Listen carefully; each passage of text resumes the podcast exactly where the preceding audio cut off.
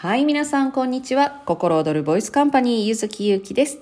声と振動の学校や、話し方、伝え方、声力、あなたの魅力を表現する表現講座などをやっております。さあ、今日のテーマは、喋っていると喉が枯れやすい。それはなぜ？ということで、例えば友人とカフェに行った後、喉が枯れている。以前はですね、あの、よく言われてたのが、居酒屋に行った後やその翌日喉が枯れているっていう方いらっしゃいましたね。あと、講座をされている方などは、2時間の講座とか、あとワンデーセミナー、こういったものをするともう喉が枯れてしまうと。で、この喋って喉が枯れてしまうっていうのがなぜ起こるのか。今日はその理由2つとその奥にあるものについてお話をいたします。はい。さあ、では、喋っていると喉が枯れやすい。それはなぜでしょうか？まず一つ目。一つ目は、喉に力が入っているから。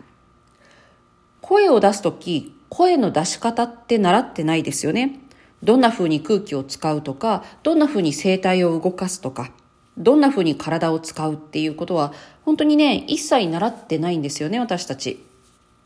で、ということはですよ、例えば、バイオリンを渡されて、はいどうぞ弾いてくださいって言われて、見よう見真似で弾こうとしたとき、どうでしょう？なんだか、すごくひどい音が出るような気がしません？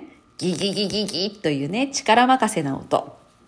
これがね、人間の体でも起こってるんですね。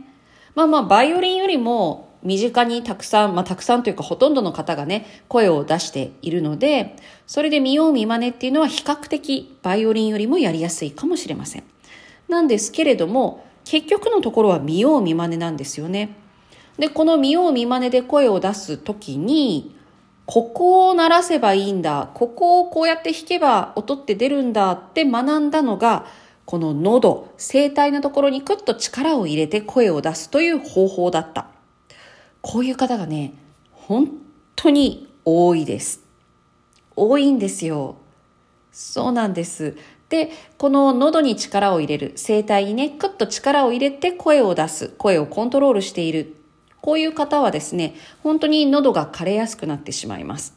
なぜならば、声帯、喉のところに声帯があって、この声帯を震わせながら私たちは声を出すんですけども、この声帯にぐーっと圧をかけて、話してるもんですから、そうなるとこの声帯がね、ボロボロになっていったり、ガサガサになっていったりするんですね。はい。なので、まず一番大きな理由は、喉に力が入っている。です。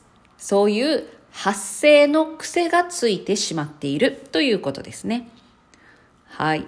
では、二つ目。二つ目は何かというと、まあ、首こり、肩こりがひどい。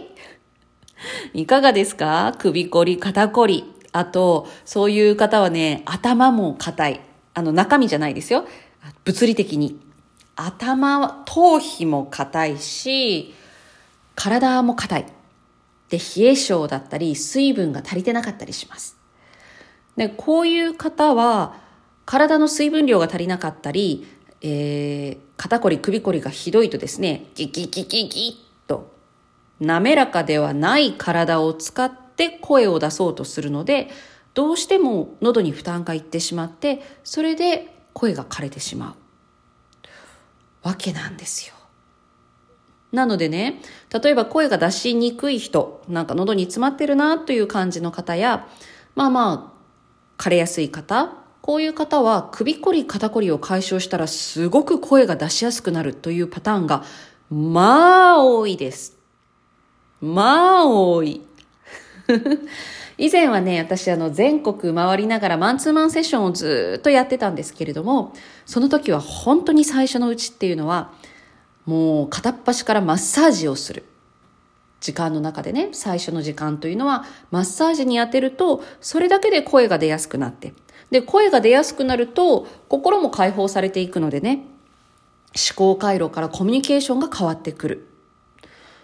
本当にね、この首こり、肩こり、バカにできませんよ。で、じゃあ、どうしてそういうふうに喉に力が入ったり、首こり、肩こりがひどくなってしまうのかというところなんですけども、いろいろな理由があります。物理的にね、もうずっと座りっぱなしで、ずっと作業しているという方もいらっしゃるでしょうし、あとやっぱりお伝えしたいのは、真面目な方に多い。真面目で、ちゃんとしなきゃとか、しっかりしなきゃって思っていたり、頑張らなきゃっていうふうにね、思っていたりすると、そういうふうにね、キュキュキュッと固まってしまうわけなんですが、どうですか？そういう方というのは、本当にね、真面目さであったり、ひたむきさ、こういうところが、こう、声に現れていて、私はすごく好感が持てるというか、ああ、なんか素敵だなって思うんですけども、でもとはいえ、やっぱりね、力を抜いて心地よい声で生きられる方がね、良いですよね。そうなんですよ。なのでね、あの、まず首を回したり肩を回したり、体の力を抜くところから。肩こり、首こりね。もう本当にこの肩こり、首こりがあるということは、それだけ頑張ってるということだと思うんですよね。そう。なので、自分をいたわりながら、体を緩め、心を緩めていく。声と振動ということで普段お伝えをしてますけど、声の条件、良い声、心地よい声ですね。心地よい声の条件、心地よい振動の条件は、緩んでいて軸があって可動域があると出せる。はい。ですのでね、まずは緩めるところから。そんな感じかなはい。